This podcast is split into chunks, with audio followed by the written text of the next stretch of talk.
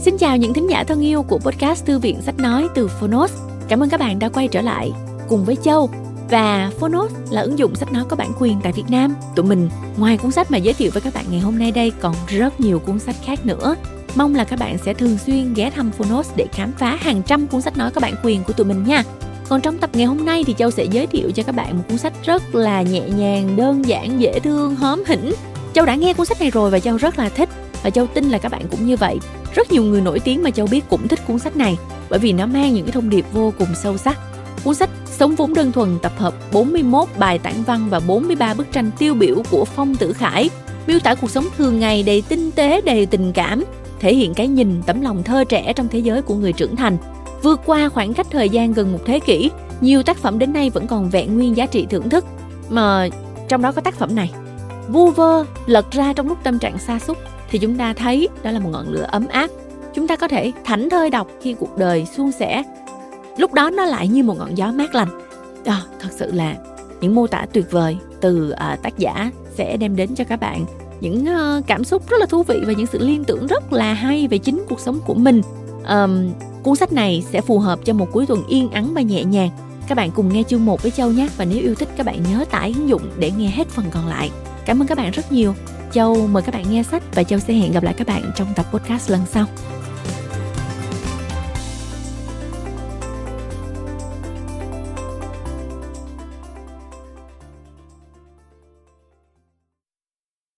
Bạn đang nghe từ Phonos.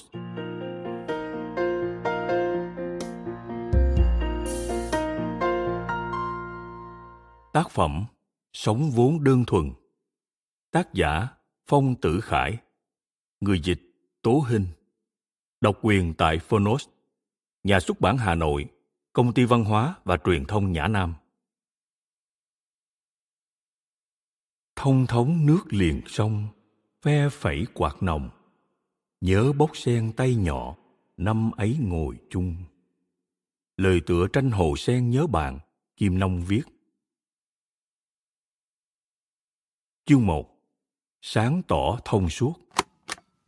Mọi sự vật sự việc mà tôi từng thấy, từng nghe, từng làm trong 30 năm cuộc đời đều được ghi chép và khảo chứng kỹ càng, mà chỉ chiếm một góc trong trang sách, một phần nhỏ vô cùng trong cả quyển. Tin chắc rằng trong vũ trụ có một quyển sổ lớn như thế để hóa giải hết thảy băn khoăn và dây dứt của tôi. Cuốc kêu ra rã bốn canh rồng, dậy thấy tầm nhiều sợ ít dâu. Nào biết trăng treo đầu ngọn liễu, giai nhân ca múa đã về đâu. Bài khúc ngâm của người đàn bà nuôi tầm của tạ phương đắc. Dần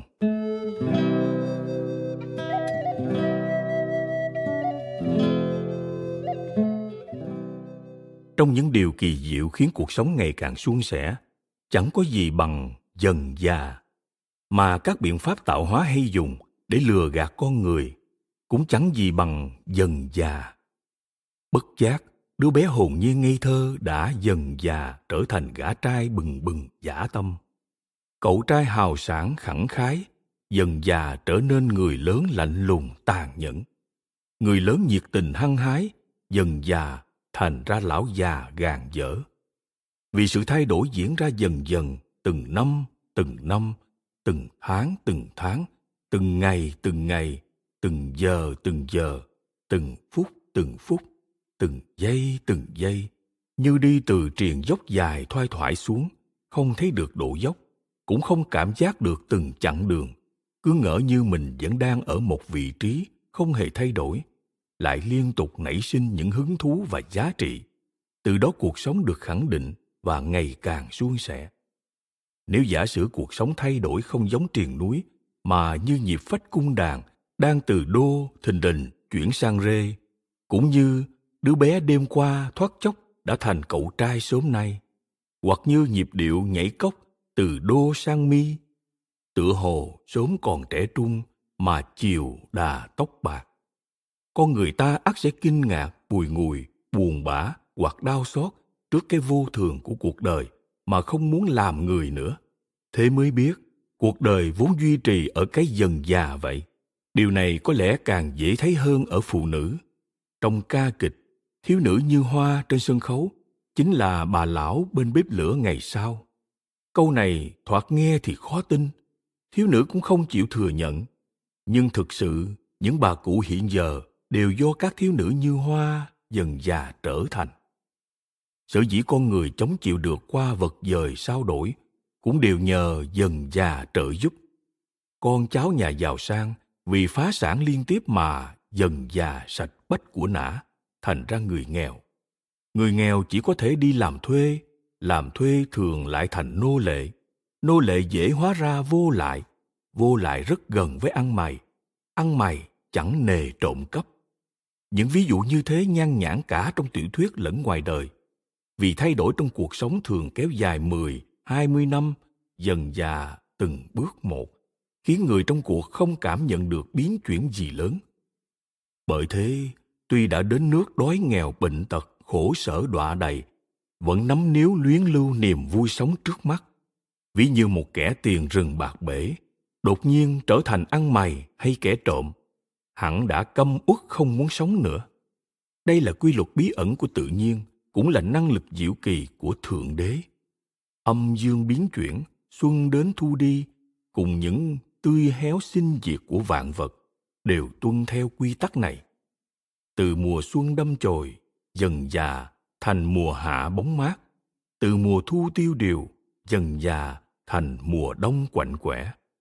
Tuy chúng ta đã trải mấy chục phen nóng lạnh, nhưng đêm đông ôm chăn ấm bên lò sưởi vẫn khó mà tưởng tượng được tâm tình ngày hè, uống nước đá phe phẩy quạt. Trái lại cũng thế. Song mùa đông từng ngày từng ngày, từng giờ từng giờ, từng phút từng phút, từng giây từng giây chuyển mình sang hạ. Mà hạ cũng từng ngày từng ngày, từng giờ từng giờ, từng phút từng phút, từng giây từng giây trở thành đông. Âm thầm kín đáo, chẳng có dấu hiệu nào rõ rệt. Sáng tối cũng vậy chập tối ngồi bên sông cửa đọc sách. Trang sách dần già tối đi. Nếu vẫn đọc tiếp, thị lực sẽ dần tăng lên khi ánh sáng yếu dần, thì gần như sẽ mãi mãi nhận được mặt chữ trên giấy, nghĩa là không nhận thấy ngày đã thành đêm.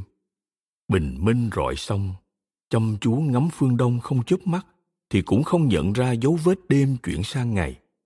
Con cái dần lớn khôn, cha mẹ kề cận bên cạnh có lẽ không thấy khác biệt song họ hàng lâu lâu gặp mặt lại không nhận ra.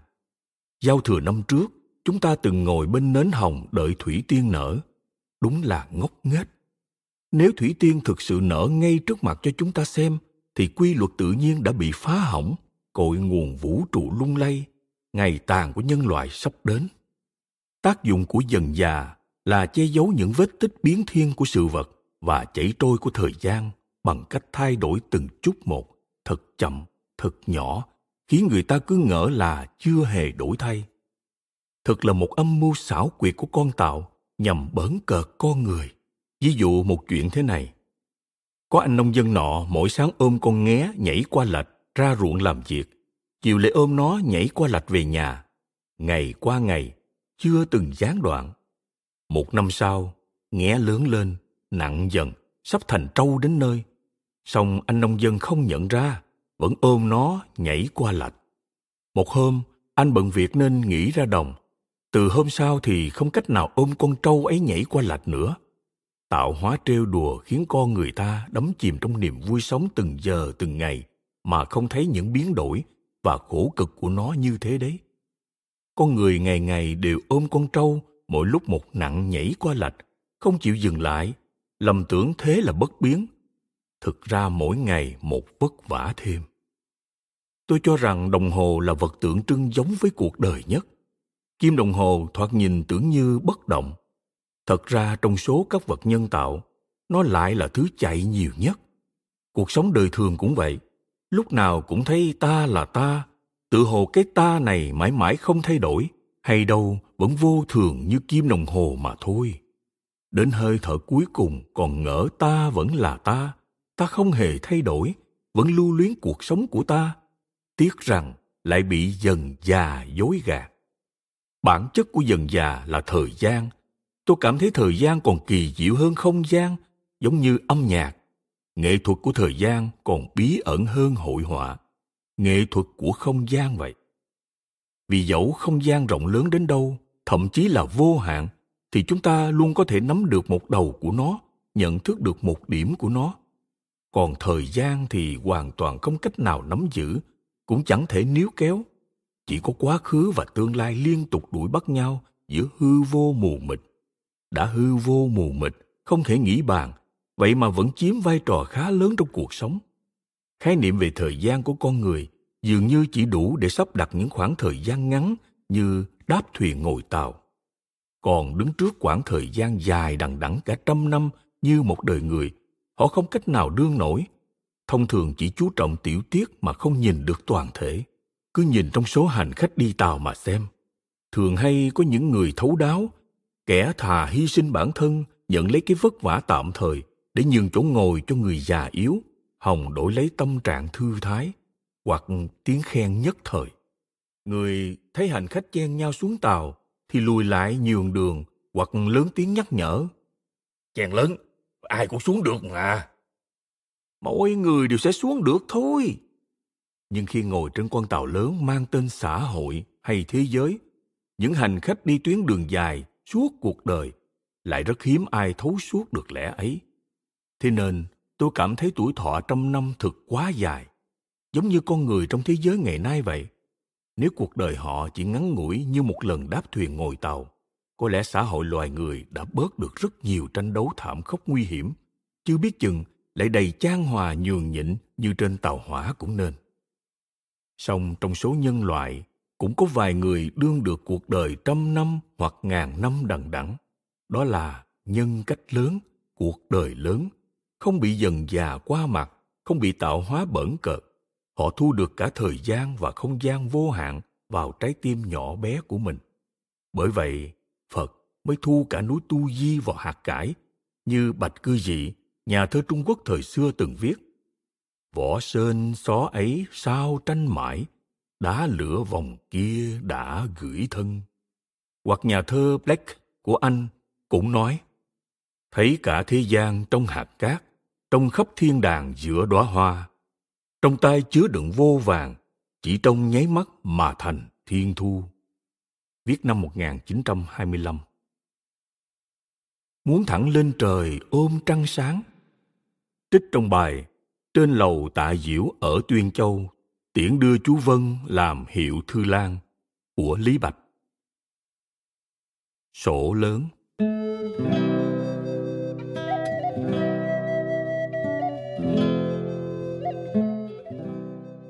Thuở nhỏ có lần tôi đi thuyền về quê thăm mộ, đang dựa cửa sổ mê mẩn ngắm nhìn sóng gợn lăn tăn dưới mạn thuyền. Chợt tôi tuột tay đánh rơi con lật đật xuống sông. Tôi tận mắt thấy nó trôi theo sóng, bập bình dạt đến cuối thuyền, rồi nháy mắt đã biến mất. Phó thác tất cả cho sông nước mịt mờ không sao lường trước được. Tôi nhìn xuống bàn tay trống trơn, rồi nhìn ra sóng biếc miên man bên ngoài ô cửa, nơi vừa trượt tay làm rơi con lật đật đoạn lại rầu rầu trong vời cuối thuyền trắng xóa một màu sông nước. Ủ ê thắc mắc và dây dứt. Tôi thắc mắc không hiểu lật đật sẽ trôi đi đâu. Cuối cùng nó sẽ thế nào? Rồi dây dứt cho số phận của món đồ mà tôi mãi mãi chẳng thể nào biết được. Có lẽ nó sẽ trôi theo sóng nước, dạt vào bờ, rơi vào tay một đứa trẻ nhà quê nào đó. Cũng có thể mắc vào lưới, trở thành con lật đật trên thuyền đánh cá hoặc mãi mãi chìm dưới đáy sông tâm tối, dần già mục nát thành bùn đất, biến mất khỏi thế gian. Tôi hiểu con lật đật ấy nhất định đã có một chốn dừng chân, ngày sau cũng nhất định có một kết cục. Nhưng ai đi tìm hiểu được đây? Ai biết được số phận không thể biết ấy? Những thắc mắc và đau đáu ấy cứ lẫn quẩn mãi trong lòng. Cuối cùng tôi nghĩ, có lẽ cha mình biết được kết cục cũng có thể xóa tan những băn khoăn và đau đớn trong tôi. Bằng không sau này tôi lớn lên, thế nào cũng có một ngày biết được kết cục của nó, xóa tan hết băn khoăn, đau đớn. Về sau, đúng là tôi lớn lên thật. Nhưng những băn khoăn và dai dứt ấy chẳng những không xua tan được, mà ngày càng sâu đậm hơn theo tuổi tác. Chắc các học sinh tiểu học ra ngoài ô chơi, ngẫu nhiên bẻ một cành cây làm gậy chống đến lúc bỏ lại ngoài đồng, tôi cứ ngoái đầu nhìn mãi, tự hỏi, tự đáp. Chẳng biết bao giờ mình mới thấy lại nó nhỉ? Sau này nó sẽ thế nào? Mình sẽ chẳng bao giờ thấy nó được nữa.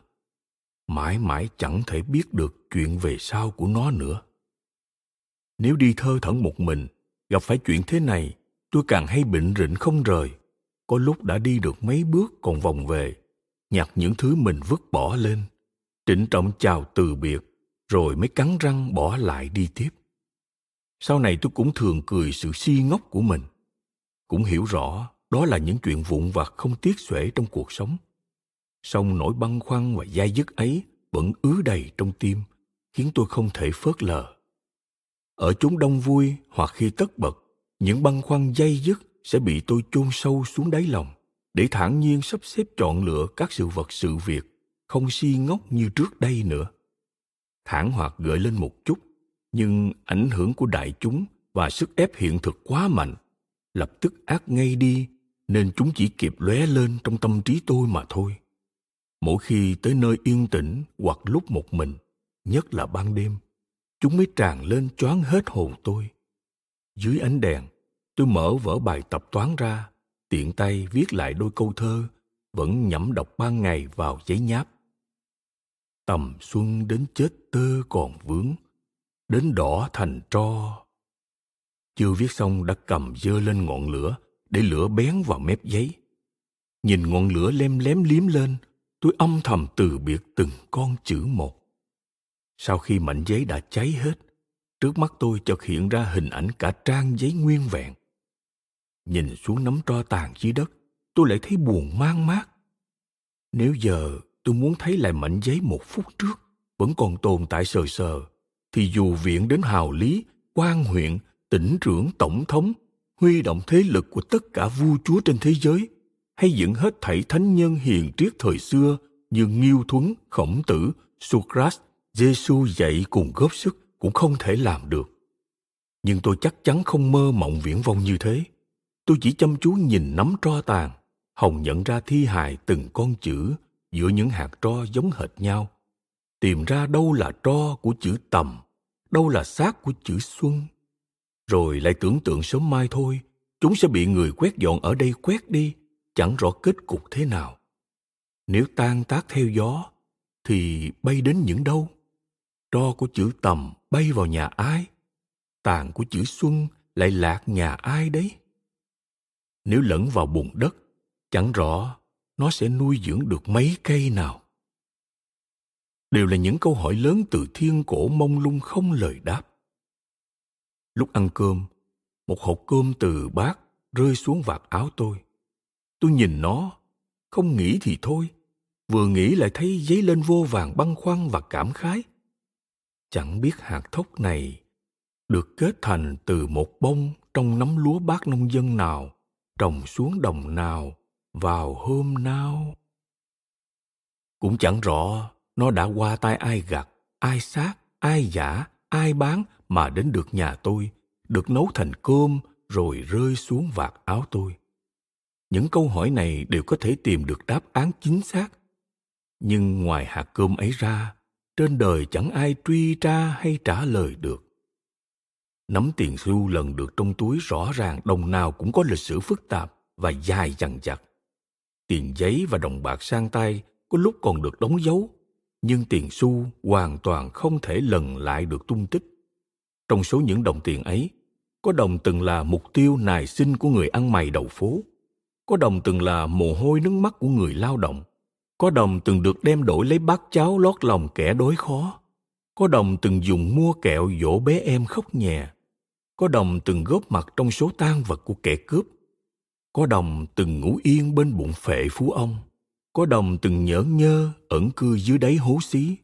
Có đồng lại đã kinh qua tất cả những trải nghiệm trên đây. Hơn nữa, biết đâu trong số đó cũng có đồng tới tay tôi không phải lần đầu. Nếu những đồng xu ấy biết nói, tôi nhất định sẽ tôn chúng làm khách quý, cung kính lắng nghe chúng thuật lại đủ chuyện ngao du. Nếu chúng biết viết, nhất định mỗi đồng sẽ viết được một cuốn sách còn ly kỳ hơn cả robinson crusoe. Tiếc rằng chúng đều im thinh thích, chẳng khác phạm nhân có chết cũng không khai. Rõ ràng trong lòng ẩn giấu những sự tình ngây gian trong vụ án, nhưng thà chết không chịu tiết lộ. Giờ tôi đã ba mươi, sống được nửa đời người rồi. Nỗi băn khoăn và đau đáu trong lòng ngày càng tăng thêm. Song cảm xúc lại mỗi lúc một nhạt đi không sao nồng nhiệt mới mẻ như thời niên thiếu nữa. Đây là kết quả tôi rèn luyện được. Bởi qua thái độ của quần chúng, tôi nhận ra họ gần như không bao giờ nghĩ tới những việc như vậy. Có cơm vào bụng, tiền nhét túi là thiên hạ thái bình, chẳng mơ mộng gì nữa. Sống như thế quả là thực tế lắm lắm, nên tôi ra sức noi theo họ, học lấy hạnh phúc của họ. Học mãi đến 30 tuổi đầu vẫn chưa tốt nghiệp. Kết quả thu được chỉ là cảm xúc băn khoăn và đau đáu nhạt đi. Song sức nặng của chúng vẫn ngày càng tăng theo những trải nghiệm của tôi. Mỗi khi rời một quán trọ, bất luận phòng ốc tệ đến đâu, rận rệp nhiều chừng nào, thì trước khi đi, tôi đều vơ vẩn nghĩ. Liệu mình có ngày nào quay lại căn phòng này không nhỉ? Đoạn lại cảm thán lần này là chia tay vĩnh viễn rồi mỗi khi xuống tàu bất luận chuyến đi vất vả tới đâu, người ngồi bên cạnh đáng ghét nhường nào, thì lúc sắp đi, tôi đều nảy sinh cảm tưởng. Có bao giờ mình lại ngồi cùng người này nữa không nhỉ? E rằng cũng phải chia tay vĩnh viễn rồi. Song cảm xúc này chỉ thoáng qua trong nháy mắt, hết sức mơ hồ, như bóng chim lướt qua mặt hồ vậy. Chỉ động lại trong tâm trí tôi vài giây, sau đó hoàn toàn tan biến rốt cuộc, tôi cũng đạt được chút thành tựu. Nhưng đó chỉ là trước mặt thầy, tức những người khác mà thôi. Một khi không có thầy ở một mình, bệnh cũ của tôi lại tái phát. Giờ chính là lúc đó đây. Gió xuân hay hãy lùa một cánh hoa đào trắng qua sông cửa, rơi trên trang viết của tôi. Hẳn là cánh hoa từ cây đào trắng trong sân nhà tôi. Nhưng ai biết được, nó vốn ở trên bông hoa nào, nằm trên cành nào chứ? Hoa rụng trắng xóa trước sông. Rõ ràng mỗi cánh đều có cành cũ đài xưa, nhưng ai truy ra được gốc tích từng cánh để trả chúng về đài hoa khi trước chứ? Nỗi băn khoăn và dai dứt lại xâm chiếm hồn tôi. Tóm lại, từ nhỏ tới giờ, nỗi băn khoăn và dai dứt ấy vẫn luôn rình rập phủ kín hồn tôi, chưa bao giờ xua tan được. Tôi càng lớn lên, hiểu biết nhiều hơn thì chúng càng mãnh liệt. Càng cố đè nén theo số đông chúng lại càng trỗi dậy mạnh mẽ hơn nếu ghi lại tất cả những ví dụ về nỗi băn khoăn và dai dứt tôi từng nếm trải suốt 30 năm nay, chắc chắn sẽ dài ngang tứ khố toàn thư hay đại tạng kinh. Nhưng nó chỉ gói trọn trong những trải nghiệm của một người mới sống được vỏn vẹn 30 năm là tôi. So với vũ trụ vĩ đại, thế giới bao la, vạn vật phồn thịnh, biến đổi đa dạng thì trải nghiệm của tôi còn chẳng bằng một hạt cát sông Hằng. Tôi như trông thấy một cuốn sổ cực lớn ghi lại tỉ mỉ tất cả nhân quả xuyên suốt quá khứ, hiện tại, tương lai của mọi sự vật, sự việc trên thế giới trong vũ trụ. Từ nhỏ như nguyên tử, đến lớn như thiên thể, từ hoạt động của vi sinh trùng đến kiếp nạn hỗn độn, thứ gì cũng được chép lại tường tận cả nguyên nhân, quá trình và kết quả không bỏ sót mảy may, có thế nỗi băn khoăn và dây dứt của tôi mới nguôi ngoai được. Chốn dừng chân của con lật đật, kết cục của cây gậy chống nơi đến của tàn tro, nhất nhất đều được ghi lại. Lai lịch của hạt cơm và đồng xu nhất nhất đều tra cứu được. Duyên phận của quán trọ và tàu hỏa với tôi từ lâu đã được chép rành rành. Đài cũ của muôn cánh đào trắng cũng rõ ràng minh bạch. Ngay những điều tôi vẫn thở than rằng mãi mãi không thể nào biết được như số hạt cát trong đống cát giữa sân cũng được chép rõ. Bên dưới còn ghi chú những hạt nào từng được tôi vóc lên xem hôm qua. Nếu muốn nhặt ra những hạt cát tôi từng chạm đến ấy, cũng có thể dựa vào đó mà tìm. Mỗi sự vật, sự việc tôi từng thấy, từng nghe, từng làm trong 30 năm cuộc đời đều được ghi chép và khảo chứng kỹ càng, mà cũng chỉ chiếm một góc trong trang sách, một phần nhỏ vô cùng trong cả quyển tin chắc rằng trong vũ trụ có một quyển sổ lớn như thế để hóa giải hết băn khoăn và dây dứt trong tôi viết ở vịnh thạch sau tiết thanh minh năm 1929. Trẻ thơ tan học về nhà sớm, nhân gió đem diều ra thả chơi. Trích trong bài làng của Cao Đỉnh. Cái rầu hiện thực hóa.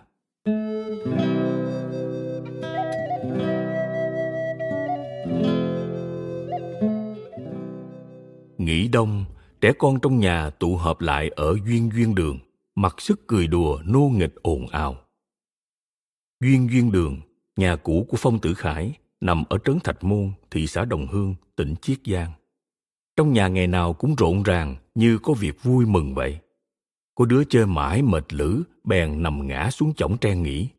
Tiện tay, lật cuốn lịch treo trên cột cạnh giường rồi tiêu nghỉu thốt lên. Còn một tuần nữa hết kỳ nghỉ đông rồi, bài tập về nhà vẫn chưa làm chữ nào cả. Không khí đang tưng bừng chợt trùng xuống. Một đứa khác nói, Chính ra, lúc chưa nghỉ mới háo hức khắp khởi. Đến khi nghỉ rồi thì thấy cũng thường thôi. Giờ lại thấy chẳng vui bằng lúc chưa nghỉ. Câu này được rất nhiều người tán đồng. Tuy tôi không phải học trò, cũng không dự vào cuộc vui trong kỳ nghỉ của đám trẻ, nhưng vẫn là một trong số những kẻ đồng tình. Tôi cho rằng trong lòng người, tưởng tượng bao giờ cũng hạnh phúc hơn thực hiện. Người Tây có khái niệm cái rầu chiến thắng. Tôi cũng muốn phỏng theo họ, nói về cái rầu hiện thực hóa. Từ tưởng tượng tiến đến hiện thực hóa, từ hy vọng đi đến thành công, vốn là con đường phát triển đúng đắn của cuộc đời. Nhưng kỳ diệu thay, sâu trong lòng người vẫn tồn tại một nỗi buồn rầu như thế đấy. Trước tiên lấy ví dụ là ngày Chúa Nhật với học trò nhé. Phàm những ai từng là học sinh đều nhất trí rằng thứ bảy vui hơn Chúa Nhật.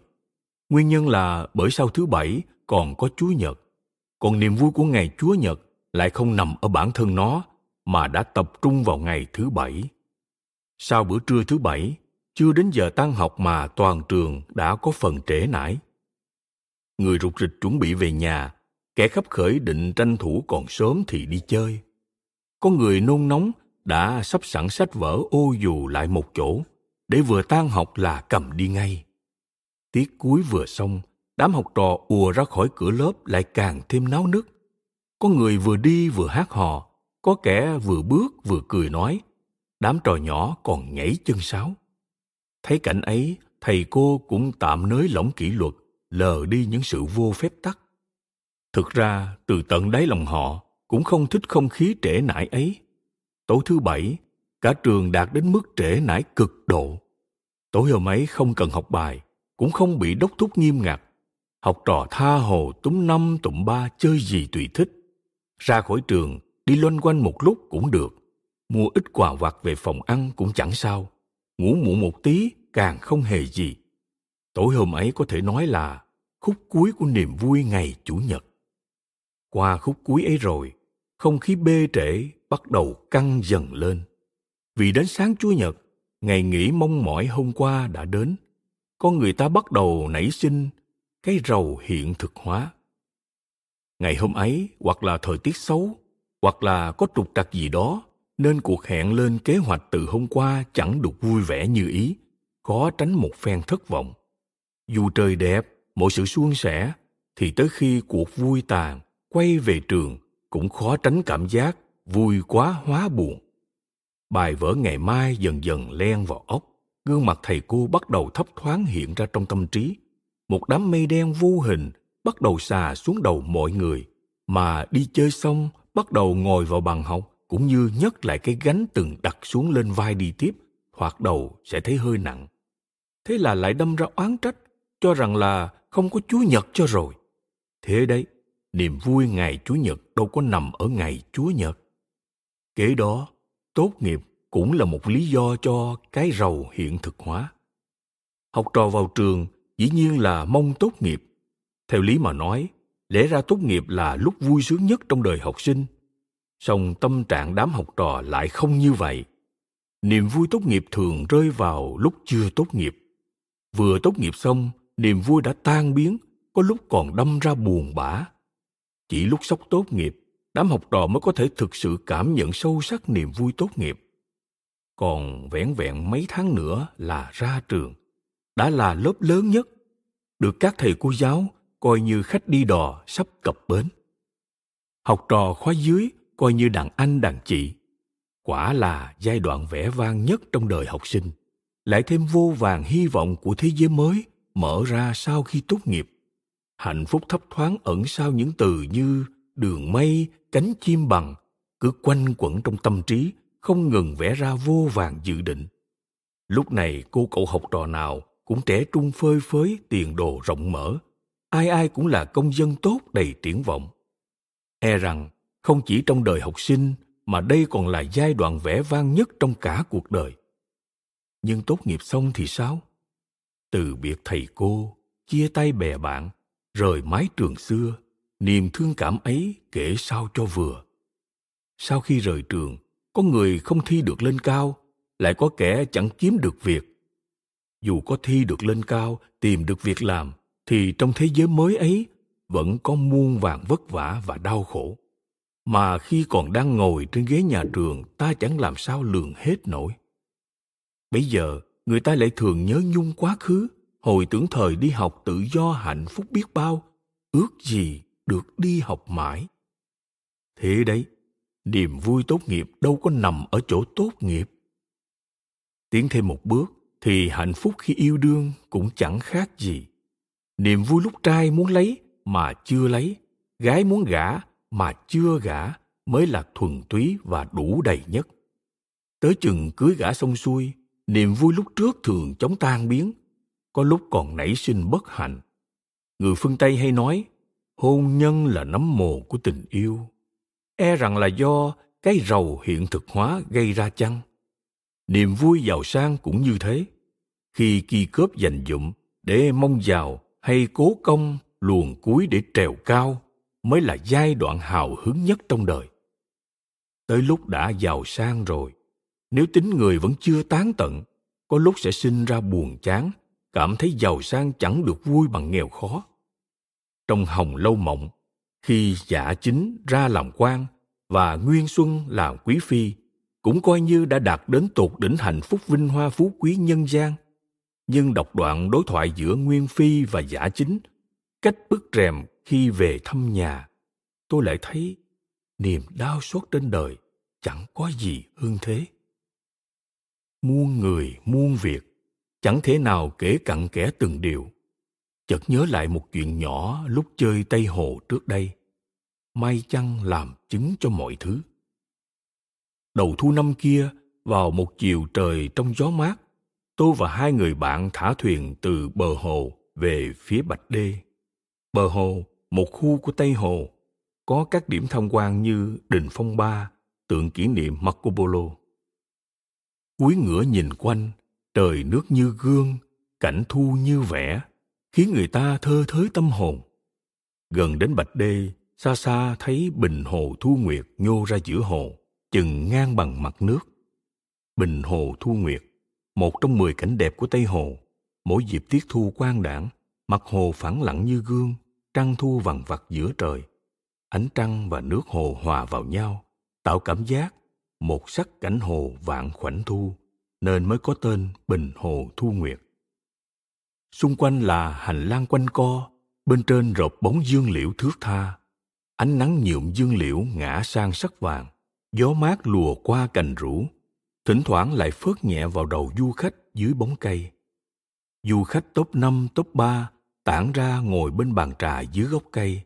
Kẻ nhìn nhau cười nói, người tựa lan can cùng ngắm. Kẻ giỏi mắt trong vời, vô cùng khoan khoái. Chúng tôi từ dưới thuyền trông lên, thấy thảy như người trong tranh vẽ, mà nơi này chính là cõi tiên.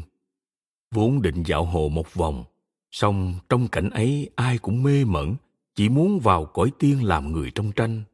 Bèn nói nhà thuyền cập vào bình hồ thu nguyệt lên bờ tìm chỗ ngồi. Kẻ dõi mắt trong vời khi nãy đi đến, thõng tay đứng một bên cúi đầu hỏi, tiên sinh đen hay xanh? Chúng tôi bảo y pha cho ba chén trà xanh. Kẻ ấy vâng lời mà đi.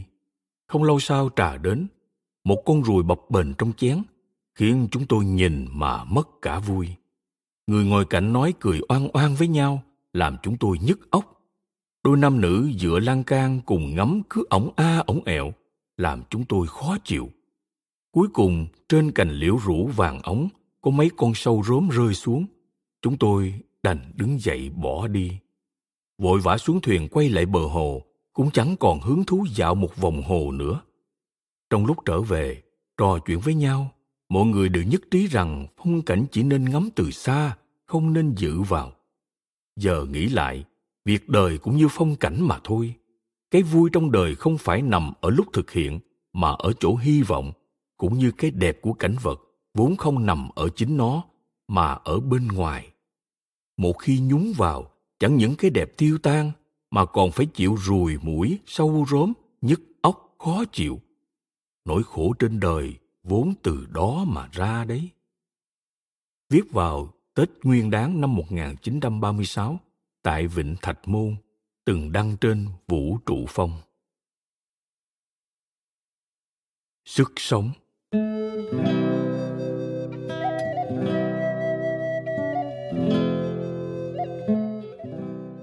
Đêm trừ tịch năm ngoái mua một củ thủy tiên, chăm hơn hai tháng, tới hôm nay mới bung hoa. Năm nay xuân rét đậm, hoa cỏ chậm nảy mầm, thủy tiên của tôi càng chậm.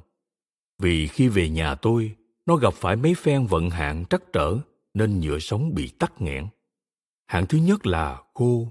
Thực ra câu chuyện thế này. Đêm giao thừa vừa rồi, nó về nhà tôi. Bây giờ trong nhà không có chậu thủy tiên, nên tôi phải chạy đến hàng đồ gốm, mua một cái đĩa sứ trắng tinh về để. Đĩa sứ vừa to vừa nặng, vốn không phải chậu thủy tiên.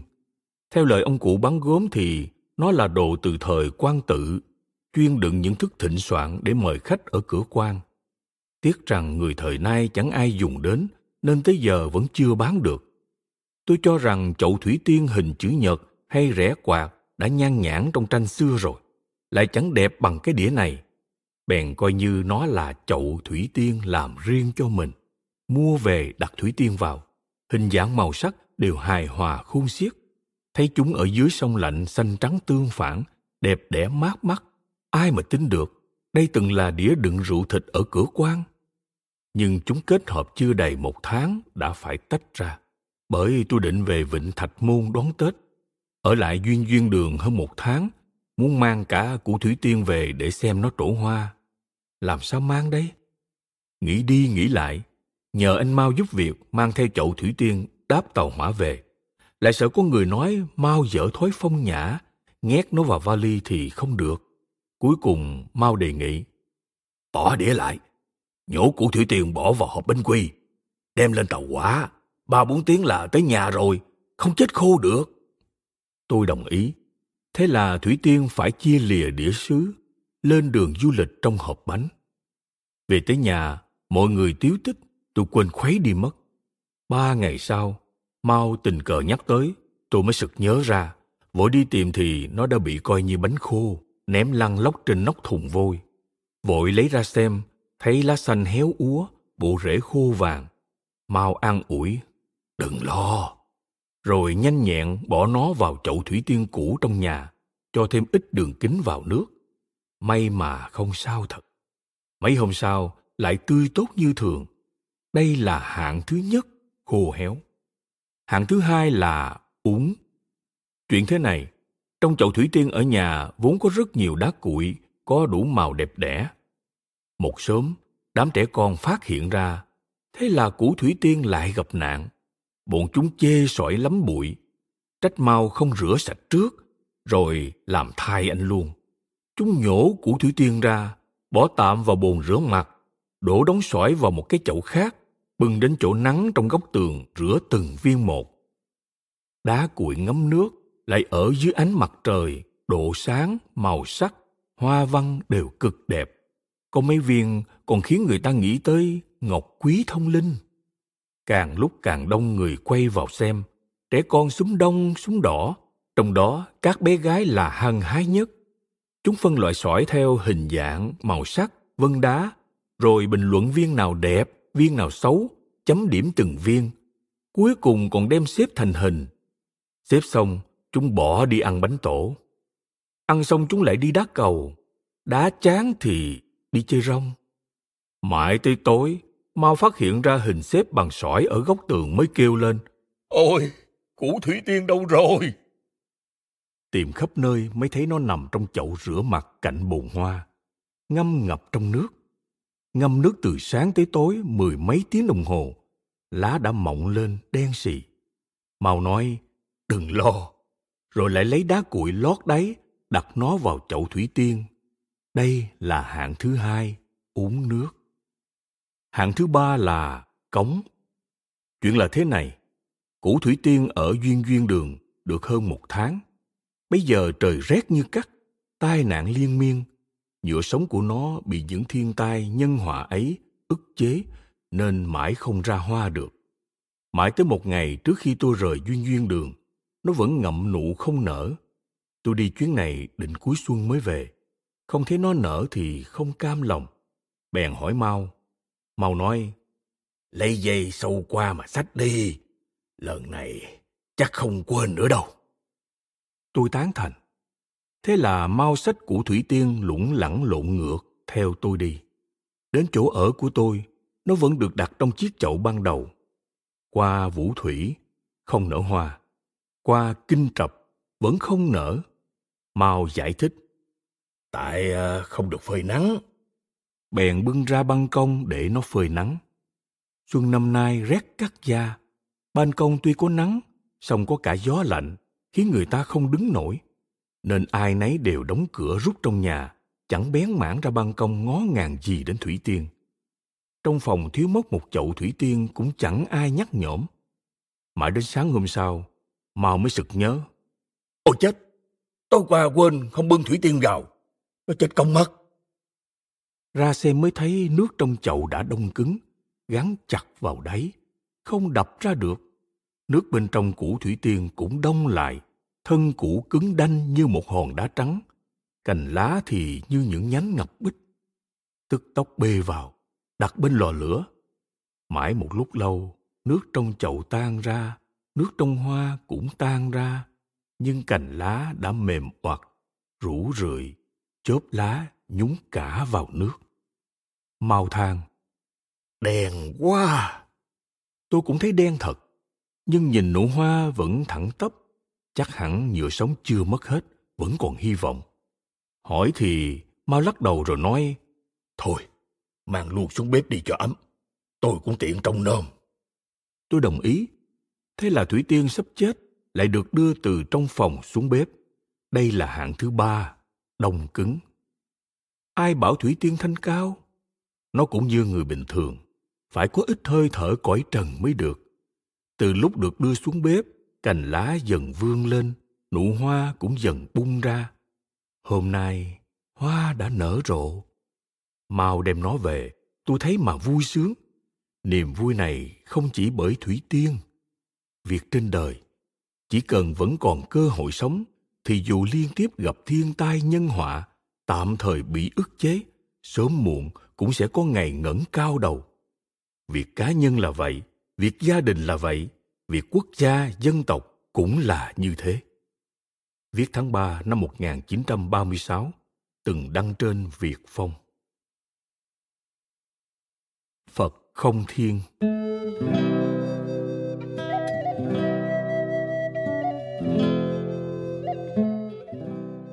Duyên duyên đường nhà tôi đã trúng bom cháy rụi lúc quê tôi thất thủ vào mùa đông năm ngoái. Tôi dẫn cả nhà chạy nạn đến Bình Hương. Một hai tháng sau mới hay tin. Bây giờ một người bạn đồng hương chạy nạn đến Thượng Hải làm bài thơ viếng. Có câu rằng, nghe nói duyên duyên đường cũng hủy, chúng sinh nạn lớn Phật không thiên. Bên dưới câu thứ hai còn ghi chú rằng, đây là lời của bác gái tôi. Bác gái tôi năm nay ngoài 70, Lúc chạy nạn, tôi đã nài nỉ bác đi cùng, song bác không chịu, giờ vẫn đang ở vùng tạm chiếm. Năm năm trước, lúc xây duyên duyên đường, bác gái ngày chống ba ton đi lại ở chỗ đào móng thay tôi trù tính. Ở công trường thay tôi giám sát, mỗi khi quay về nhà cũ ăn cơm, đôi chân bó ba tấc thường lấm lem bùn đất. Nay thấy nó bị thiêu rụi, thảo nào bác chẳng xót xa oán trách Phật không thiên. Gần đây, bác có biên thư tới, nhờ người đem đến cho người bạn của tôi ở Thượng Hải để gửi tới Quế Lâm. Cuối thư viết, Duyên duyên đường tuy cháy rụi, nhưng ống khói vẫn nguyên vẹn, đứng sừng sững giữa đống gạch đá. Ấy là điềm khói lửa lâu dài, mai sau vẫn làm nhà ở được. Duyên duyên đường cháy là bởi Phật không thiên. Câu này từ miệng bác tôi thốt ra, lại được bạn tôi ghi nhận cũng là bình thường. Nhưng tôi lại thấy hơi phản cảm. Không phải chỉ trích tư tưởng bạn tôi lệch lạc, cũng không phải phê bình bác gái nói sai, chẳng qua chỉ than thở cho những hiểu lầm của con người ta về Phật. Bởi bạn tôi và bác gái đều không tin Phật. Họ chỉ nói câu này dựa trên tâm lý những người theo Phật mà thôi. Mười năm trước, tôi từng theo Pháp Sư Hoàng Nhất học Phật, lại còn ăn chay. Pháp Sư Hoàng Nhất sinh năm 1880, mất năm 1942, tục danh Lý Thúc Đồng. Trước khi xuất gia vào năm 1918, Ngài là một nhà nghệ thuật nổi tiếng, vô cùng tài hoa, tinh thông âm nhạc, mỹ thuật, thư pháp, hí kịch. Thế nên, những người theo Phật thông thường đều gọi tôi là cư sĩ, coi tôi là đồng đạo. Nhờ đó tôi được giao tiếp với khá nhiều người theo Phật. Nhưng mười năm nay, tôi đã chán họ tận cổ rồi. Có lúc tôi thực lấy làm hối hận vì mình lại ăn chay. Tôi không muốn đứng chung hàng với họ. Tôi bị di truyền từ cha, thường ngày không ăn thịt thà, nên tôi ăn chay phân nửa là vì sinh lý. Trong số con cái tôi cũng có hai đứa ăn chay vì sinh lý như vậy. Hãy ăn cá thịt là nôn. Nhưng những kẻ kia lại ngỡ rằng tôi cũng ăn chay để cầu lợi như họ. Giải thích, họ còn cho rằng tôi khách sáo, quả là oan quá. Thế nên, có lúc tôi cũng hối hận vì mình ăn chay, được họ coi là đồng đạo. Bởi những kẻ đó phần lớn là ích kỷ, đáng ghét khôn tả, chẳng những không hiểu được tinh thần từ bi quảng đại của Phật, mà còn ích kỷ tư lợi hơn người không theo Phật nhiều. Họ ăn chay niệm Phật chỉ để cầu xin cho hạnh phúc cá nhân, giống như con buôn bỏ vốn ra để kiếm lời, hay tù binh địch phản bội đồng đội, quỳ xuống xin quân ta tha mạng vậy? Tôi không phản đối việc theo phật để xin được hạnh phúc. Tôi chỉ ghét những kẻ chăm chấm xin cho mình và gia đình mình hạnh phúc, mà chẳng quan tâm gì đến người khác. Được cái lợi bằng móng tay đã vui như tết, cho là phật phù hộ. Thời kháng nhật, thường nghe nói có rất nhiều kẻ mượn tiếng theo phật để bình yên thoát nạn bị thiệt chút xíu đã oán trách trời, trách người, than rằng phật không thiên đúng là a di đà phật tội lỗi tội lỗi bọn họ ngày ngày đều ăn chay niệm phật, tụng kinh, phóng sinh nhưng họ ăn chay một ngày, để cầu thành quả còn lớn hơn cả người ăn thịt cá phải làm 10 ngày mới đạt được. Họ phóng sinh một con rắn thì mong sống được đến trăm tuổi. Họ tụng kinh niệm Phật hy vọng chữ nào chữ nấy đều hóa thành tiền. Những kẻ này hễ ra khỏi Phật đường là luôn mồm kể chuyện quả báo. Ai đó ăn chay nhiều năm, đến khi có hỏa hoạn, nhà hàng xóm đã cháy rụi nhưng nhà y vẫn không tổn thất gì. Ai đó đọc kinh kim cương, gặp khi kẻ cướp kéo đến thì không cướp của y. Ai đó không con, từ sau khi theo Phật đã có ngay con trai ai đó bị trĩ, niệm đại từ đại bi quan thế âm bồ tát, búi trĩ đức ngày ngoài ra họ chẳng nói được câu nào về phật pháp cả. Đây rõ ràng là giao kèo buôn bán với phật, dựa vào phật để kiếm lợi, ăn cơm của phật. Đúng là ngồi trò chuyện cả đám suốt ngày mà không bàn việc đạo nghĩa, chỉ nói chuyện khôn vặt, kẻ ấy thực khó thành đạo. Trích thiên vệ linh công luận ngữ khổng tử. Tôi ăn chay, nhưng tôi cho rằng ăn chay hay ăn mặn chỉ là việc nhỏ, chẳng liên quan gì đến đại thể. Tôi từng vẽ tập tranh hộ sinh, khuyên người ta bớt giết chóc, nhưng trân trọng sinh mạng theo ý tôi là giữ lấy tâm hồn mình. Lớp nghĩa này có thể thấy ở lời tự sách. Không giết kiến không phải là quý trọng sinh mạng con kiến, mà là giữ gìn tâm hồn mình, đừng để nó thành ra tàn nhẫn trẻ con bướng bỉnh vô duyên vô cớ dẫm chết đàn kiến. Nếu phóng đại tâm tính ấy lên, thì có thể lái máy bay thả bom xuống cả thành phố. Bởi vậy tâm tính tàn nhẫn không thể không ngăn ngừa, vì cái ta trân quý không phải bản thân con vật, nên lấy tiếng nhân ái ra bịch tai trộm chuông thì cũng chẳng hề gì. Ý tôi nói ăn chay, ăn mặn không liên quan đến đại thể là ở đó. Kẻ nông cạn chấp nê tiểu tiết sẽ liên tục so đo. Nến tây dương làm bằng mỡ động vật nên không dùng. Mèo ăn thịt chuột nên không nuôi. Trứng không có trống thì ăn được. Cứ đắn đo tính toán như thế, thật nực cười hết sức. Nếu không tham cái nhỏ bỏ cái lớn, có thể lấy lòng yêu con vật ấy mà yêu cả con người thì cũng chẳng sao, cứ để họ đắn đo tính toán. Nhưng những kẻ đó thường chỉ biết bo bo lấy mình, chẳng nghĩ cho ai cả lại hay lấy những việc ăn chay và không sát sinh ra để đổi chác kiếm lợi, kiếm miếng ăn, khinh nhờn phật pháp, đáng ghét vô cùng. Quả thực là những kẻ điên khiến người ta căm ghét.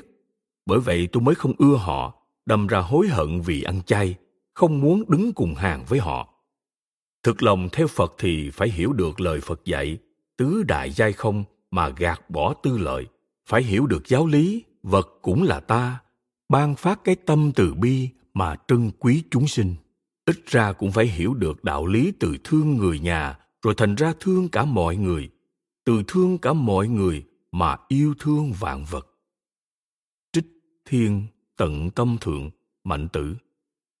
Yêu vật không phải là trân quý bản thân vật đó, mà là một cách luyện tập cơ bản để yêu người.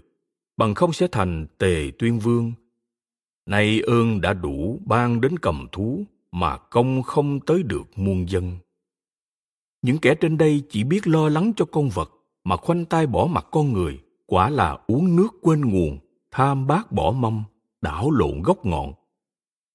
Nếu lại còn chỉ chăm chăm vung vén cho mình, những kẻ ấy đúng là ngu si nhất hạng, không nên gọi là tín đồ nhà phật, mà phải gọi là phản đồ nhà phật. Hạng người này nhan nhản nên khi bắt gái thấy nhà tôi bị cháy, mới nói là phật không thiên nên bạn tôi mới đưa câu này vào thơ. Có lẽ bọn họ nghĩ tôi từng ăn chay, từng vẽ, tập tranh hộ sinh. Cũng có nghĩa là đã bỏ ra một số vốn lớn, đem ra trao đổi với phật sẽ có lợi. Ít ra phải là nhà người khác cháy trụi hết, còn nhà tôi không tổn thất mảy may. Hời hơn thì tôi không cần đi lánh nạn, mà bom đạn kẻ địch cũng vẫn tránh tôi hoặc là tôi làm hán gian giàu sụ cất thêm được mấy gian nhà để cả nhà cùng ở, mà quân cách mạng không động gì tới tôi. Giờ tôi chẳng được như thế, lại rơi vào cảnh nhà mất người tan chạy nạn tàn tác. Cả nhà mười người trôi dạt đi xa cả năm ngàn dặm. Họ hẳn sẽ thấy là tôi lỗ to. Phật gì mà làm ăn chẳng sòng phẳng chút nào, đáng bị mắng không thiên lắm. Tôi có trao đổi với phật đó chứ nhưng con đường làm ăn của tôi không giống họ. Tôi không cho rằng phen này mình lỗ vốn, mà còn được lợi to. Dẫu sao phật cũng linh thiêng lắm. Con người ta cầu lợi ích, cầu hạnh phúc, chẳng qua cũng vì muốn sống. Nhưng chúng ta còn chẳng cầu xin thứ đáng quý hơn cả sống nữa, chính là thứ mà người xưa nói, muốn những điều còn hơn cả sống. Đó là gì? Thường ngày rất khó nói chắc song giờ thì rất dễ khẳng định, chính là không phải làm dân mất nước, là đánh giặc cứu nước. Nếu sống mà không đạt được điều này, thì chẳng thà đạt được mà chết còn hơn. Bởi điều này còn quý trọng hơn cả sống nữa. Giờ phật đã trao cho tôi thứ quý giá nhất ấy rồi. Chẳng phải vụ mua bán này của tôi hời to sao? Nhà cửa chẳng qua là một thứ trang sức cho cuộc sống mà thôi tôi đã có thứ còn quý giá hơn cuộc sống rồi. Mất một món trang sức nhỏ của cuộc sống có gì đáng tiếc chứ? Tôi được hời rồi. Dẫu sao phật cũng linh thiêng lắm. Tiên sinh diệp thánh đào. Diệp thánh đào sinh năm 1894, mất năm 1988, nhà văn, nhà giáo dục, nhà hoạt động xã hội và nhà làm sách văn học người Trung Quốc. Từng viết trong tùy bút tròn năm kháng chiến rằng Căn nhà của tôi ở Tô Châu đến nay vẫn còn nguyên, song tôi không hề lấy làm mừng vì nó còn nguyên vẹn. Trái lại tôi hy vọng nó bị đạn du kích bắn thủng lỗ chỗ, bị pháo của bộ đội bắn tan tành, thậm chí còn mong rằng nó bị quân giặc cùng đường tháo chạy đốt trụi. Nhà ông ấy nghe nói mới xây được hai năm, còn khang trang hơn nhà tôi. Ông ấy không tiếc như vậy, nhất định cũng đã thu được thứ còn quý giá hơn cả căn nhà. Nhưng ông ấy không ăn chay, cũng không vẽ tập tranh hộ sinh, cũng có nghĩa là ông ấy không bỏ ra khoản tiền vốn ấy. Vậy mà Phật vẫn ban tặng cho ông ấy thứ quý giá làm vậy. Xem ra bỏ khoản tiền vốn ấy để đổi chác với Phật cũng chẳng ích gì. Suy cho cùng, chẳng thể đổi chác với Phật được. Viết ở Quế Lâm, ngày 24 tháng 7 năm 1938. Chẳng biết đêm nay người có đến, để ta đợi rạc bóng ngô đồng. Trích trong bài Bóng ngô đồng, chiều buông xuống của Lữ Nham. Cắn hạt dưa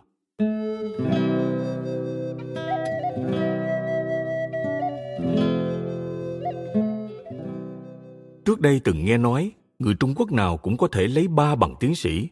Tiến sĩ cầm đũa, tiến sĩ thổi đốm, tiến sĩ cắn hạt dưa.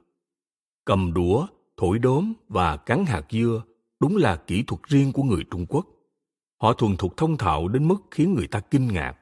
Người giỏi cầm đũa chỉ cần một đôi đũa có thể thay thế cho tất cả dao, cưa, dĩa, gáo, tước ray lóc lọc, không gì không tin. Hai thanh tre ấy cứ như một bộ phận trên thân thể, như ngón tay nối dài hoặc đôi xúc tu để lấy thức ăn.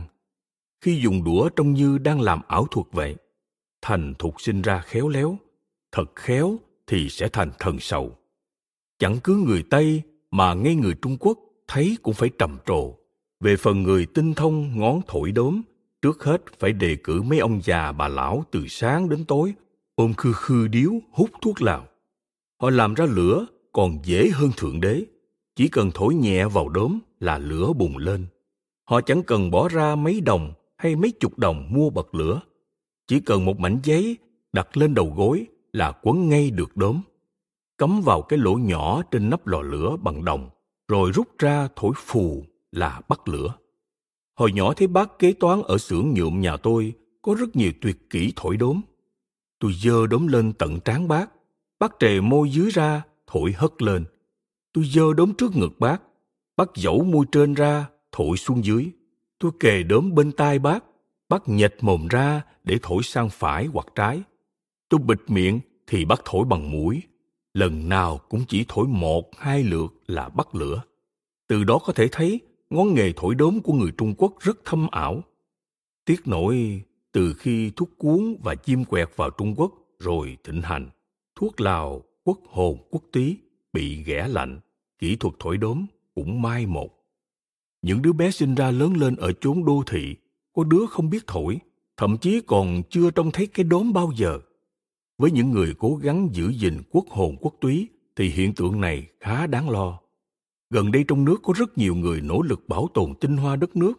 Y học cổ truyền, thuốc đông y, kỹ thuật thời xưa, âm nhạc truyền thống đều có người đề xướng bảo tồn. Có lẽ những thứ quốc hồn quốc túy như thuốc lào và đốm lửa sau này cũng sẽ có người khởi xướng khôi phục lại. Nhưng tôi cho rằng trong ba ngón nghề này, tiến bộ nhất, phát đạt nhất phải kể đến cắn hạt dưa. Ví dụ tiêu biểu nhất là dạo này vua hạt dưa bán đắt như tôm tươi. Theo những người quan tâm thuật lại thì vua hạt dưa là một loại hạt dưa đựng trong túi giấy. Gần đây có rất nhiều nhãn hiệu trên thị trường. Thoạt tiên là một nhà thuốc lớn nào đó, tạo ra bằng phương pháp khoa học. Sau đó là hàng loạt công ty ngon, công ty ngon hết ý, vân vân, ùng ùng sản xuất ra đủ loại sản phẩm. Đến giờ gần như bất cứ hàng quà vặt, hang cùng ngõ hẻm nào cũng bán đổ bán tháo la liệt hạt dưa đựng trong túi giấy. Người Trung Quốc thạo ngón cắn hạt dưa, nhờ thế mà nhan nhản. Về mặt này tôi xưa nay vốn vụng, nói ra thực mất mặt người Trung Quốc. Nhưng kể với người nhà thì không ngại gì. Trước giờ tôi chưa bao giờ chủ động đòi hoặc đi mua hạt dưa về cắn. Nhưng khi đến nhà người ta làm khách, được họ mời mọc hoặc ở trên chiếu rượu, trong quán trà ở Hàng Châu thấy trên bàn bày sẵn đĩa hạt dưa, cũng tiện tay nhón lên cắn. Tôi phải chọn hạt nào vừa to vừa dày, trong nhẵn nhụi, phẳng phiu, đưa lên miệng. khẽ nghiến răng hàm, cắn tách một tiếng rồi nhả ra, dùng ngón tay bóc. May mà cắn vừa đúng độ, hai mảnh vỏ tách ra hai bên mà cái nhân bên trong không vỡ, bóc cũng nhanh. Nếu cắn hơi mạnh, vỏ hạt dưa và nhân dính vào nhau đứt đôi, khiến tôi phát phiền lúc nhổ ra. Hạt dưa đã bị cắn làm đôi, hai mảnh hạt dưa nằm gọn trong hai mảnh vỏ, như sách đóng kiểu Tây xuất bản tại Nhật vậy. Được bọc trong hộp giấy dày cộp vừa khít rất khó lấy. Muốn lấy được phải làm theo cách của người Nhật, chớ nhét ngón tay vào hộp giấy rồi mắm môi mắm lợi rút ra. Chỉ cần dốc miệng hộp giấy xuống, hai tay giữ hộp rủ mạnh mấy cái, cuốn sách sẽ tự lông ra. Nhưng nửa mảnh hạt dưa quá nhỏ, không thể áp dụng cách này. Tôi đành dùng móng nhẹ nhàng khẩy vỏ môi nhân. Có lúc vì tập đàn nên cắt cục hết móng, ngón tay trụ lũi như đầu sư cỏ không sao bóc được. Đành nhân lúc không ai để ý ném đi. Mỗi lúc như vậy, tôi lại nghĩ từ rài không ăn hạt dưa nữa. Nhưng ném đi rồi, thấy trong miệng có vị thơm thơm, ngọt không ra ngọt, mặn không ra mặn. Tôi lại buồn mồm, vô thức với tay ra, nhón một hạt khác, đưa lên ghé răng cắn. Xui một nỗi hạt này quá lép, tôi lại cắn quá mạnh.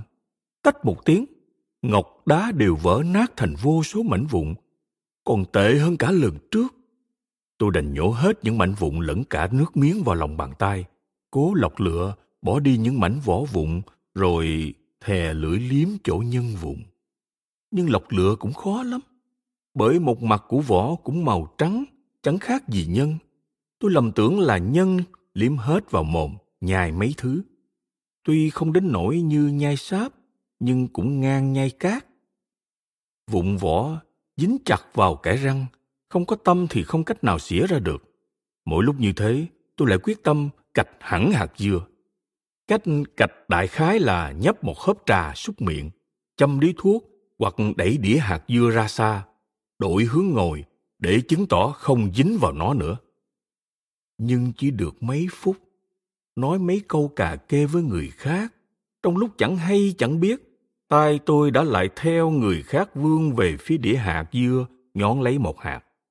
Tới khi nhận ra mình nuốt lời thì thường đã cắn được cả mấy hạt rồi.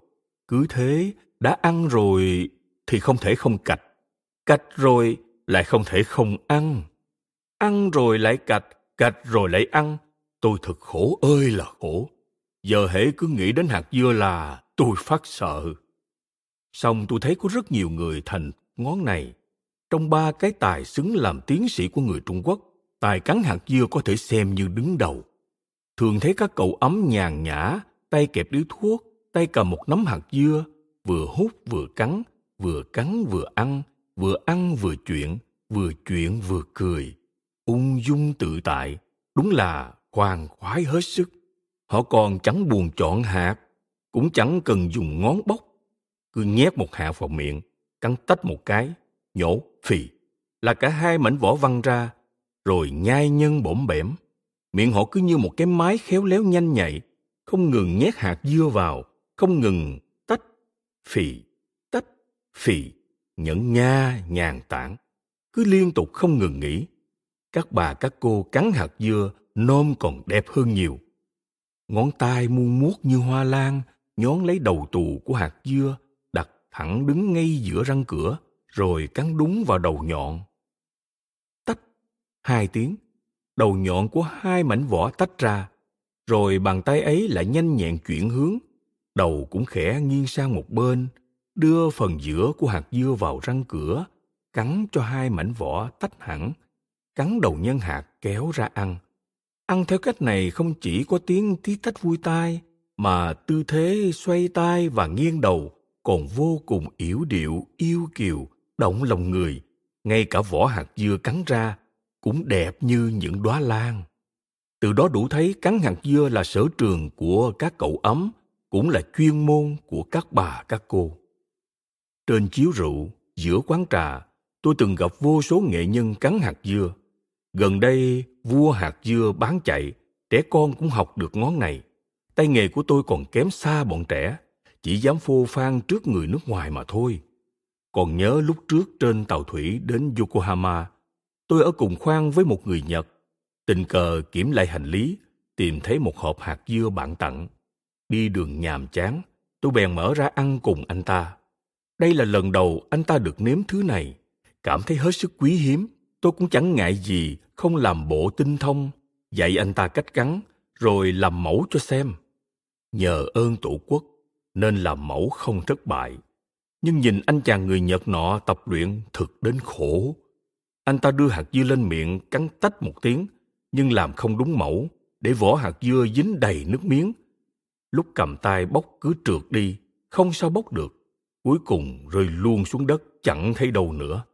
Anh ta nuốt nước miếng, chọn hạt khác. Lần này anh ta bóc rất cẩn thận, đặt hạt dưa đã tách vỏ lên bàn, cúi đầu tỉ mỉ bóc, chăm chú như sửa đồng hồ vậy. Chừng một, hai phút sau, khó khăn lắm mới bóc được ít nhân hạt vụn. Anh ta trịnh trọng bỏ vào miệng nhai. Tôi hỏi mùi vị ra sao? Anh chàng gật lấy gật để, luôn miệng khen u mai, u mai, tức là ngon ngon, làm tôi phì cười. Mấy mảnh nhân vụn ấy bỏ vào miệng anh ta có khác nào muối bỏ biển, làm sao nhận ra được ngon hay không? Nhưng tôi cười không chỉ vì chuyện hạt kê này, mà còn bởi tâm lý kiêu căng tự mãn. Tôi nghĩ đây nhất định là kỹ thuật riêng của người Trung Quốc. Ngay một kẻ vụn thối vụn nát ngón này như tôi mà cũng ra vành ra vẻ được trước mặt người nước ngoài. Uống hồ vô số cậu ấm cu chiêu thành thạo trong nước. Kẻ phát minh ra ngón cắn hạt dưa này đúng là thiên tài tuyệt đỉnh. Đây quả là cách giết thời gian hiệu quả nhất. Muốn tiêu ma năm tháng, ngoài hút thuốc phiện ra, chẳng còn cách nào hay hơn cắn hạt dưa cả. Ấy là bởi nó hội tụ đủ ba điều kiện. Một, ăn không chán. Hai, ăn không no. Ba, phải bóc vỏ. Để hình dung việc ăn không chán, có thể dùng câu không ngơi không nghỉ.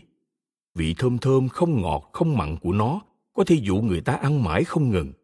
Định ăn nốt hạt này rồi thôi, nhưng nhai xong nuốt xuống miệng vẫn chưa hết mùi thơm. Ta không khỏi lại đưa tay về phía đĩa hạt dưa hoặc mò tìm trong túi giấy. Đồ ăn hễ chỉ ngọt hoặc chỉ mặn thường dễ ngán. Chỉ có không ngọt không mặn mới ăn được lâu. Hạt dưa ăn mãi không chán là vì lẽ đó. Một người bạn thường hay đi thù tạ kể cho tôi một chuyện thú vị. Anh này đã thành thói hễ thấy hạt dưa là cắn.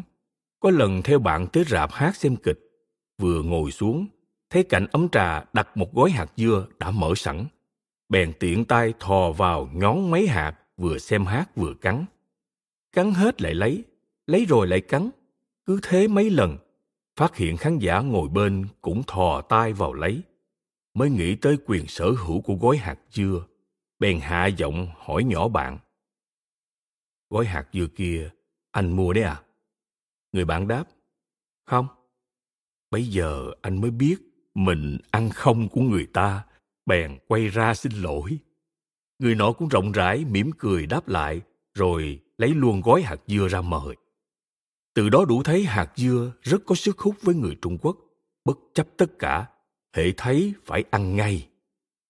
Để hình dung việc ăn không no, có thể dùng câu ăn ba ngày ba đêm mai ra được mẫu phân. Bởi thứ này quá ít, ăn bao nhiêu cũng chẳng bỏ dính răng.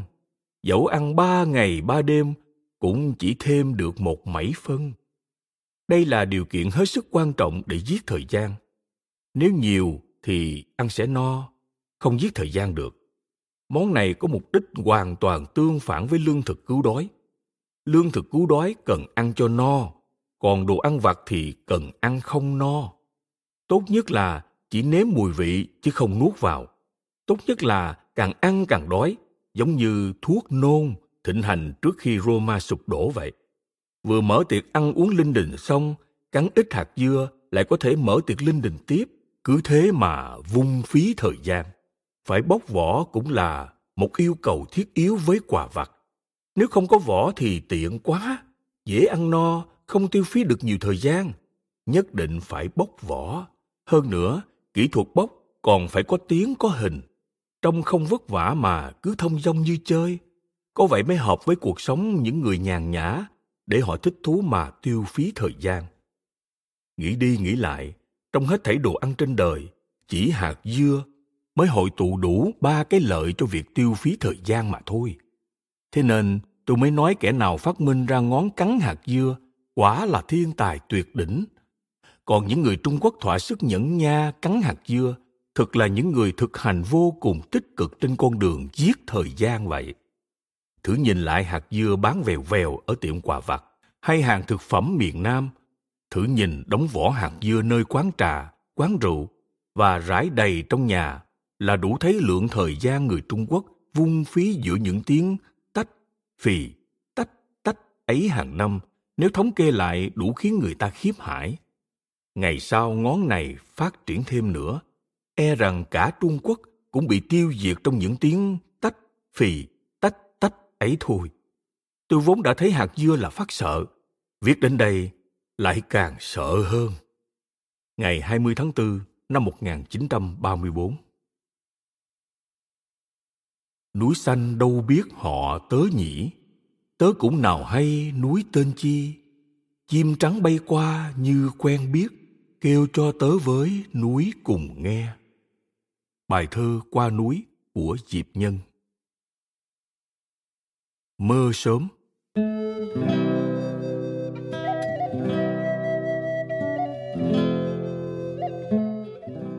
Lúc mơ, tôi vẫn thường biết là mình nằm mơ. Sáng tinh mơ, giữa lúc nửa mê nửa tỉnh là dễ gặp hiện tượng này nhất. Không phải chỉ mình tôi, mà kể ra thường có rất nhiều người đồng cảm. Gần đây tôi có rất nhiều kinh nghiệm về mặt này. Vợ tôi về quê dài ngày, để hai đứa con lại nhà cho tôi trong nom Hàng tối tôi đều phải ngủ với chúng. Chúng thường ngủ trước. 9 giờ là nhà đã yên tĩnh. Tôi bắt đầu đọc sách, viết lách. Phải quá nửa đêm mới chui vào chăn ngủ cùng. Trời vừa sáng con đã tỉnh, liếu lo bên tai tôi như chim non, cũng luôn miệng dục tôi dậy như hò đò. Xong chính lúc này, tôi lại đang mơ màng, vừa láng máng nghe tiếng con gọi, vừa lang thang trong mơ. Gọi mãi tôi không dậy, chúng ghé vào tay tôi hét toán lên. Cha ơi, dậy đi! Tức thì tôi choàng tỉnh mộng. Có lúc đang mơ đến chỗ hứng trí, hoặc còn chưa dứt mộng, bèn ngái ngủ trả lời. Bảo bọn chúng hát thêm một bài nữa, để tôi nghỉ thêm chốc lát, rồi vội vàng trùm chăn kín đầu mơ tiếp. Giấc mơ sớm quả thực sẽ tiếp tục, thậm chí ngắt quãng hai ba lượt cũng chẳng sao. Có điều tình hình lúc ấy rất lạ, tôi vừa mãi miết lần theo dấu mộng để tiếp tục mơ, lại vừa láng máng nghe thấy tiếng bọn trẻ hát líu lo. Dù đang mãi mê trong mơ, song vẫn biết đây chỉ là mộng cảnh. Cả cái tôi giả mê man trong mộng, lẫn cái tôi thật vừa ngủ vừa chơi với con đều song song tồn tại. Nhưng tới khi hai đứa con khóc ván lên hoặc cơn mơ khép lại, tôi sẽ bật dậy, khoác áo xuống giường. Những suy nghĩ nghiêm túc của cái tôi thật, ví như hôm nay có việc gì quan trọng, ập vào tâm trí. Những vọng tưởng trong mơ lập tức bị đẩy ra, ai còn lưu luyến hay canh cánh nữa. Cái lẽ đời người như mộng người xưa đã vạch trần từ lâu, nhưng ai ai cũng phải thấm thía mà thừa nhận. Cuộc đời ta cũng như giấc mơ sớm vậy. Trong mơ luôn hiểu rõ mình đang nằm mộng. Ý nghĩ này vừa nảy ra, cảm giác nghi hoặc và bi thương đã chi phối tất cả, khiến tôi không thể tự tháo gỡ, tự vỗ yên được. Thường thì tôi chẳng dám nghiên cứu đến cùng, đành tạm gác nó sang một bên được ngày nào hay ngày nấy, để ít hôm nữa tính. Chắc hẳn đây không chỉ là ý kiến của mình tôi, mà kể ra sẽ có rất nhiều người đồng cảm. Bởi ai ai cũng thấy một điều, tấm thân bảy thước ở giữa cả vũ trụ bao la to lớn, chỉ trong mấy chục năm ngắn ngủi giữa cả hạo kiếp dài đằng đẵng mà trên có thể khám phá hết những bí mật của các vì sao, dưới có thể dò hết kho báu trong lòng đất, xây dựng nên cả một lãnh thổ đẹp đẽ cho thơ ca, khai thác cả cảnh giới thần bí của triết học. Song một khi cơ thể yếu ớt này hư hoại thối nát, linh hồn vĩ đại ấy tan biến mãi mãi không còn nữa. Những niềm vui thời thơ trẻ, hoài bão thuở thanh niên, vui buồn, danh dự, tài sản, tình yêu tuổi trung niên của tôi. Tại thời điểm đó hết sức chân thật, trang trọng. Nhưng tới ngày về với đất thì đã không còn tôi nữa. Tha ôi, đời người như mộng. Nhưng nhìn lại cuộc đời sẽ thấy vô cùng kinh ngạc. Trước khi chúng ta ra đời, đời người đã lặp đi lặp lại hàng triệu lần như hoa huỳnh như bọt nước thoát hiện ra rồi tan biến mọi người hiểu rõ mình cũng sẽ như vậy nhưng lại lờ đi như không biết.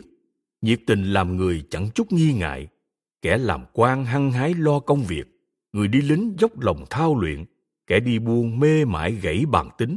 Người làm thầy cần mẫn lên lớp, phu xe chăm chỉ kéo xe, đầu bếp cặm cụi nấu nướng. Còn những học trò thì cần cù theo đuổi tri thức để chuẩn bị cho ngày mai ra đời. Đây rõ ràng là tự sát tự sát từ từ đó là bởi nỗi vui sướng tràn đầy của cuộc sống, cảm giác ngọt ngào của tình yêu. Niềm hạnh phúc khi kết hôn, niềm vinh dự khi giàu có quyền thế đã lừa gạt chúng ta, khiến chúng ta không có thời gian ngẫm lại, lưu luyến quên về, được chăng hay chớ, không dám đi sâu tìm hiểu về cuộc đời, cuối cùng hồ đồ đến chết. Đời người như mộng, chớ tưởng đây chỉ là một câu sáo hay dùng trong văn thơ rõ ràng là chiêm nghiệm phủ đầu đấy. Người xưa đã chỉ ra, chúng ta cũng đã thấm thía mà thừa nhận. Giấc chiêm bao đằng đẵng suốt cả đời người, quả thật là như cơn mơ ban sớm. Trong mơ vẫn biết mình nằm mơ. Chúng ta vừa mê mãi mơ, vừa biết rõ đây chỉ là mộng ảo. Chúng ta có cái tôi giả trong mơ, lại có cái tôi thực ngoài đời. Chúng ta trở dậy, khoác áo xuống giường những suy nghĩ nghiêm túc của cái tôi thật ập vào tâm trí, những vọng tưởng trong mơ lập tức bị cười xòa bỏ đi. Ai còn lưu luyến hay canh cánh nữa? Hỡi những người chung mộng, chúng ta đều có cái tôi thật. Đừng quên cái tôi thật mà chìm đắm trong mộng ảo. Dù trong mơ cũng chẳng biết mình đang nằm mộng mà tìm đến cái tôi thật của mình. Chân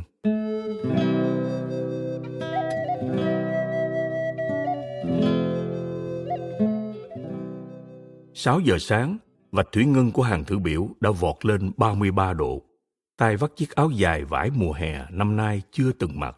Tôi xách tay nải bước xuống thuyền trên bến sông lên loan nắng sớm. Thuyền đi dọc kênh đào về phía nhà ga.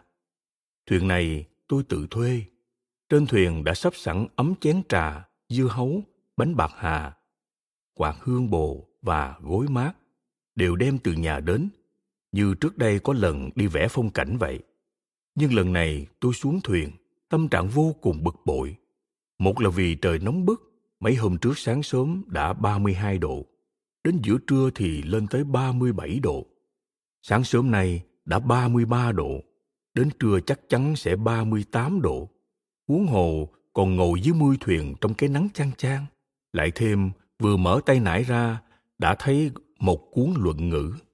Ngoài bìa có chữ của lý lạp ông tức lý ngư, sinh năm 1611 mất năm 1680 nhà văn học, nhà hí kịch thời thanh. Viết rằng con người chỉ nên làm việc vào ba mùa thu, đông, xuân, còn chừa mùa hạ nghỉ ngơi, cứ như diễu cợt tôi vậy.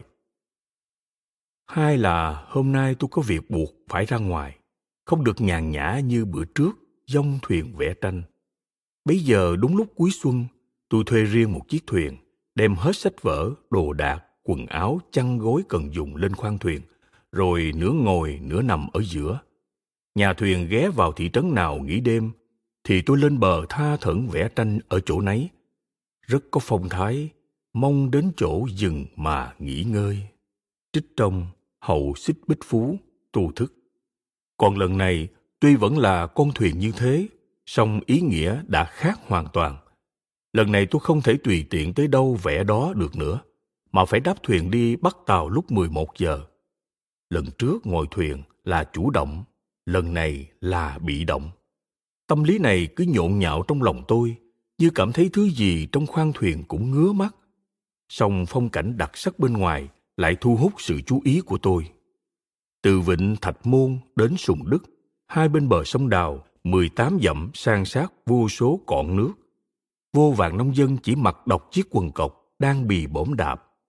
Thuyền tôi đi giữa hai bên bờ, chẳng khác nào tướng quân trong lễ duyệt binh. Nhà thuyền kể, trước đây có người đếm được hai bên bờ tổng cộng đến 726 cọn. Nắng gắt liên miên thế này, e rằng hôm nay số cọn nước còn nhiều hơn trên trời nhìn xuống có khi con sông đào này lại giống một con rết ngon ngoe mấy trăm cái chân lúc lên thuyền tôi vốn hơi bực bội, tới giờ lại đổi sang kinh ngạc. Cảnh vật nơi đây sừng sững nguy nga giữa đất trời, song cũng là trận kịch chiến giữa con người và thiên nhiên. Vần dương cháy rực như lửa bừng bừng rội xuống, hút cạn nước trên mặt đất. Con sông nông choèn biến lười nằm đó, càng phơi nắng càng khô queo. Hai bên bờ là hàng trăm, hàng ngàn người đạp cọn. Vận hết sức đôi chân để tranh mấy giọt nước với mặt trời. Mặt trời càng lên cao họ càng guồn nhanh, lọc cọc lọc cọc liên hồi. Mãi về sau mới ngừng, ai nấy đều mệt lử. Song mặt trời dường như không mệt, chẳng cần nghỉ ngơi, trong lúc họ nghỉ chân, hơi nóng lại càng nồng nực.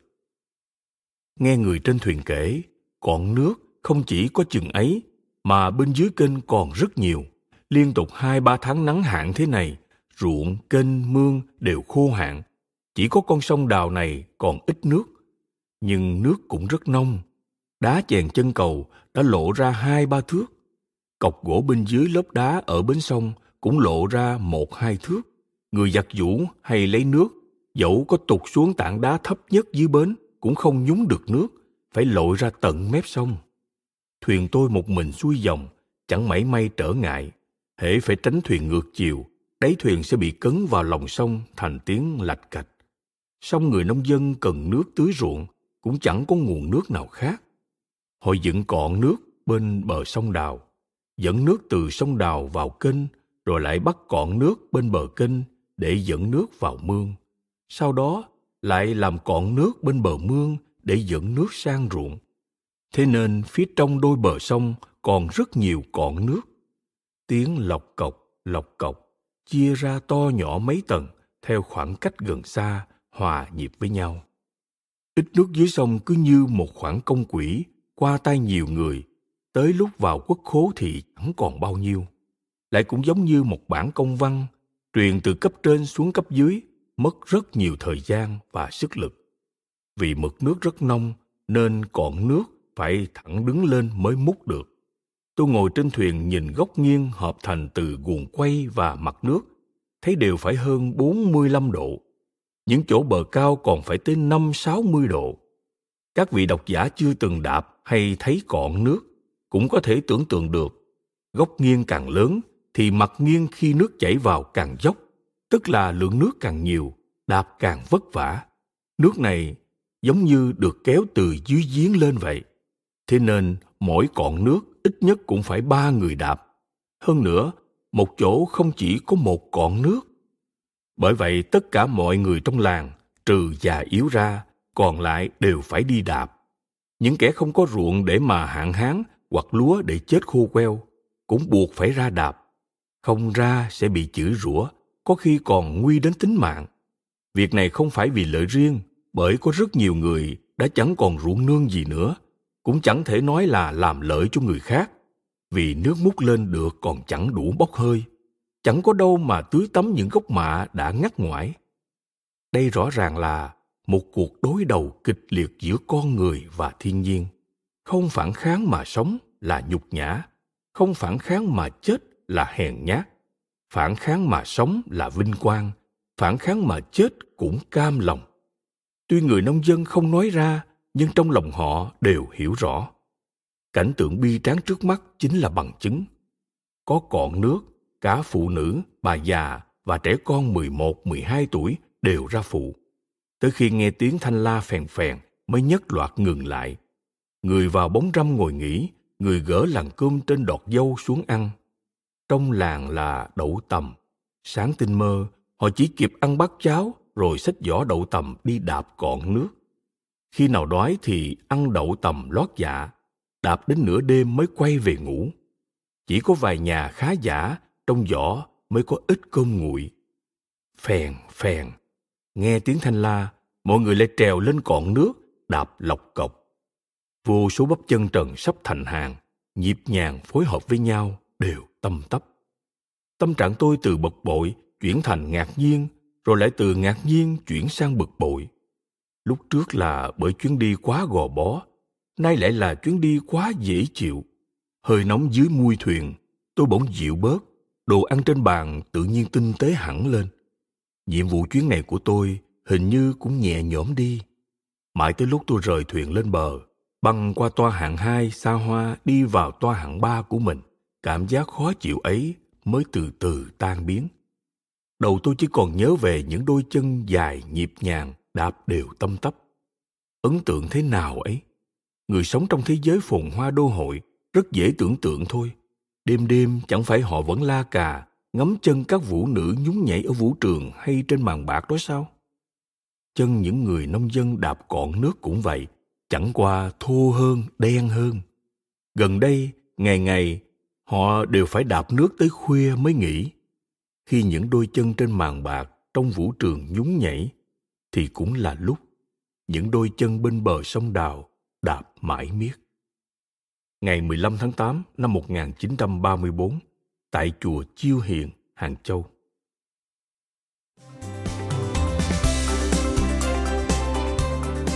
Cảm ơn bạn đã lắng nghe podcast Thư viện Sách Nói. Tải ngay ứng dụng Phonos để nghe trọn vẹn sách nói của kỳ này bạn nhé. Hẹn gặp lại bạn trong các podcast sau.